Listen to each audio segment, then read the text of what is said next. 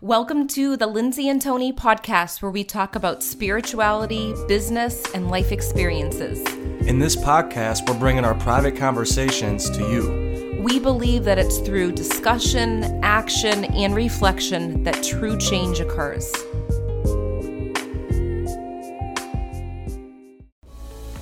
Hi, guys, welcome to episode 33 Three Tips to Develop Your Mediumship. In this episode, you will learn three main tips on developing your communication with those that have passed. We hope you enjoy the show. Hi, guys, welcome back. Today, we are talking all about developing your mediumship. So, developing the skills of connecting with the other side, those that have passed. We're going to be talking about three different ways to actually do this. Mm-hmm. So, mentors, intention, and spirit circles. Yes. We'll explain exactly what that means. Yeah, because it's it's actually a little bit more simple than you think, and I think it, we, it's easy to complicate mediumship. Mediumship is that communication to the other side, to those that have passed. So it's not just your past loved one, but it could be t- communication with other people's past loved ones too. And for both Tony and I, I think it started with our own past loved ones that came through, which uncovered this ability to tune into the other side. Right, and I think everybody has their story on how it started to happen. And once that awakens you, then it's on this path to where you use these three different keys that we're going to talk about in this one. Right. Which, starting with the first one, mentors. Mm-hmm. Is that what you're going to say? Go to yeah. that? And I was going to say a side note before we talk about the mentors. Yeah. If you're listening to this and you're thinking, I'm just intrigued by mediumship, but I don't really know if I can do it, listen, continue listening. Because this doesn't mean you have to do this for a living. You may want to, you may not want to. Um, but just a side note. Right, because either way, this is going to bring healing. That's what I found in my experience. Lindsay found in her experience. If you talk to any, most mediums, they'll say, hey, this is bringing a lot of healing to me and to others. And that's what it's about. It's not really about starting a business with it or doing it. You could do, that's your own choice. It's more about bringing healing. Mm-hmm. So we'll start with mentors. Well, I'm sitting next to my mentor right here. And I never knew that when I first met her. And I never knew that I wanted to be a medium. Actually, I never wanted to be a medium. Just kind of happened. But this lady right here has worked as a mentor for me. A lady. Beautiful woman right here. what does Like that make you feel lady. old? Yeah. This this beautiful woman right here has worked as a mentor for me and I believe in mentors so much. Mentors with mindset development and this doesn't have to be somebody who's physically with you. This could be somebody who is on video. And a lot of my mentors with mindset development, teaching me how to really develop the mindset development to live a life that I want to live. Most of them have been on videos. Most of your psychic medium mentors could be on videos. You could learn, go to YouTube, type it in, and bam, you'll find uh, hundreds, thousands of mentors waiting to teach you for free 99 to start with. That's true. And they're they're they're just highly powerful. Yeah. Having a mentor with anything you do. And I think it's important when you're looking for a mentor, whether it's on a YouTube channel or it's taking an in person or online class for mediumship, you want to look for a couple of different things. One, the person has integrity, so they're really honest. Um, someone that actually is knowledgeable in the topic of mediumship, so they've been doing this.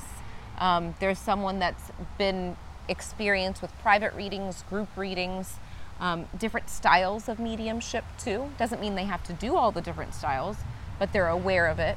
Um, some other things. What else would you look for with a mentor? Just somebody you're pulled to Yeah. also in the Resonating moment. with. Resonating with you because there's a lot of great mentors out there out there. I'm sure there's a lot of bad ones too. Yeah. Like with anything. So figure out who resonates with you, who, who fits your teaching style too. And I would say to do a variety of them. Yes. Don't just listen to one person because everybody has their own unique perspective on this and it'll give you it'll help you develop your own unique perspective and that's what we want here. We don't want to just have people mimicking each other. no. We want people to be genuine real themselves. That's so important.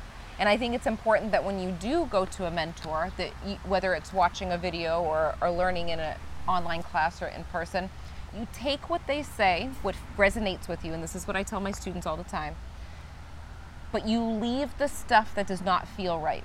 So if I'm teaching my students about mediumship in, in the program, whether they're new new mediumship students or they're people that have been doing it for over 20 years, I always say if it doesn't resonate with how this is coming out, leave that to the side. Go exactly with what you feel. That's the most important thing. That's a huge thing. And my mentor, my first mentor was Lisa Williams, and she had the, the show called Life Among the Dead. And by watching her mediumship online, it healed me at the time because I was grieving the loss of Nick. So that right there was was my mentor at that moment. Then I ended up get, taking a class with her, many courses with her, and mentored with her for years. So she was my mentor for a reason at that time in my mediumship, and I felt like it was exactly what I needed right then. And then there were moments where my mentors changed. I took classes, um, trance mediumship with Tony Stockwell, took different workshops with him then I went and did mentorships with Mavis Pittilla. So these are all different mediums, but I'm very picky and choosy about who I work with when it comes to mediumship because it's such a a topic that is so high in high, such high regard to me. Um, with so much healing that takes place, you want to learn from someone that you can trust. And when you resonate with that person, you, you stick with them. And then you'll notice there's different styles. Like each of my mentors have different styles. And I pick and choose what I like about certain things. And I say, oh, that resonates right now. Or, oh, I like how I'm doing this part of it, you know, from what's come to me from spirit. Mm-hmm. And so I Lin- listen to spirit. Exactly. And as Lindsay will tell you, with your mentors too, with whatever mentors you pick, and all of her mentors she's had, they really believed in her. And you could feel that. And with any great teacher, they really are going to hold the space for you. And that's what mentors do. They don't necessarily just teach you the strategies, they're holding the space for you energetically for you to grow. Yes. And the way they hold that space is by seeing you how you can be and not how you are in the moment. So you want to make sure all of your mentors have that vision, have that teacher's vision. And how do you know if they do? Well, you could feel it. Are they allowing you to grow right. up or are they just talking down to you and you're like, "Oh man, I can't I can't do this." Yes. That's so important. That's so important. Follow that follow that pull because it's not going to guide you in the wrong way when you follow the pull. So should we go to our next yes. one? Intention. Oh this gosh, is powerful this is with anything you do. Intention. So intention is all about getting a clear focus and vision on exactly what it is that you want. You're you're focusing your energy on one thing and it's actually going to conspire to, to make it happen. So your intention with mediumship, I would say one of the first things is your intention is you want to connect with the other side. You have to truly believe that yes, this ability is something that I can tune into. It's another vibration away. I can do it. And that belief and that process of focusing in on that that love and that that focus will make everything happen faster. Exactly. It's like Lindsay said, it's only a frequency away. And that's what intention does. You're intending on tapping into that frequency. It's the same way as radio waves work mm-hmm. or television waves. Is the intention is there. People created the intention of, hey, we need channel 2 here or we need uh, 105.7 channel here. Well, you need to tune your channel, and you do that with your intention and with your focus, and your mentors will help you do that too. And then, bam, you start to tune into that frequency, yes. and then you're in that frequency, and it's cause and effect. Yes, exactly. And the intention behind when you're spending time to connect with spirit is important too. Are you open all day long, completely drained? Are you afraid of that feeling of what if I, I don't have any self control on, on this? You know, what if I'm trying to sleep at night and I can't go to sleep? The intention, you get very clear and know that whatever you focus on and whatever you want to happen, that's exactly what's going to happen. Exactly, because we gotta know when to open this up and when to turn it off. I know there's been times where I'm wanting to stay up real late, mm-hmm. and I'm like Lindsay, the spirit all around me, and they're wanting to tell you that she's like Tony, go to sleep. it's time to go to sleep. But I'm learning that, like with anything in life, your intention, like Dr. Emoto showed with the water study, your intention creates physical effects in reality and intangible effects in reality. So intend on shutting down at a certain time and intend on opening up at a certain time. And that actually brings us to our third. That was the last one, right? The spirit, spirit circles, circles, the third one. That goes with the intention because what Tony just said was spend time of when you're going to tune in. With spirit circles, spirit circles is just a fancy way of saying sitting in sitting in a space where you're working with other mediums, where you're tuning into spirit. So you're practicing giving readings, You're practicing, um, you might have a photo of a past loved one, of one of their past loved ones, and you're picking up on the information that's coming forward. It co- might come in the form of a vision, it might come in the form of a thought, a phrase, a feeling. These are all ways that mediumship can be developed. And developing those little senses is actually a huge deal. And if you can put yourself in the room with like minded people, I'm telling you, it will magnify everything for your mediumship development. And it's important that you surround yourself with the right people in that group. A spirit circle is meant to be a safe group to practice where you feel comfortable giving readings and practicing with connecting with spirit. You want to feel safe, you want to feel heard, you want to feel the love, and setting up regular times. I know with my students, and there's a butterfly flying by right now. Um, with my students, when I'm doing my mentorships, whether it's the foundational level of Unlock Your Inner Medium or it's the next level of Unlock Your Inner Medium, there's a designated day. So it might be Thursdays at 7 p.m. Eastern Standard Time. Or maybe for the other group, it's Tuesdays at 7 p.m. Eastern Standard Time. We, what I do is I pick the time. They come for the certain amount of weeks that, that the program is, and we sit in circle. And I guide them and lead them in connecting with those past loved ones. So it's important for you to pick a time, a location, and you stay consistent with it too and that it, is so valuable to have that safe space because I feel like as highly empathic people, which psychic mediums are, you sense energy. If this if the safe if the space isn't safe, it's gonna throw your whole mediumship Right. off, especially if you're vulnerable. And when you're new in this, or say you're even a little you you know you you've been doing this a year or whatever, you're still a little bit vulnerable. Yes. So I know at, at your retreat. I felt so safe there. Yeah. So I was able to like tune in and I had the best results that I could really have because I felt safe. And I felt safe to like be wrong if I was wrong because it's okay. Like sometimes this stuff comes in so quick, you might be a little off, so you Yeah. got to fine tune that frequency.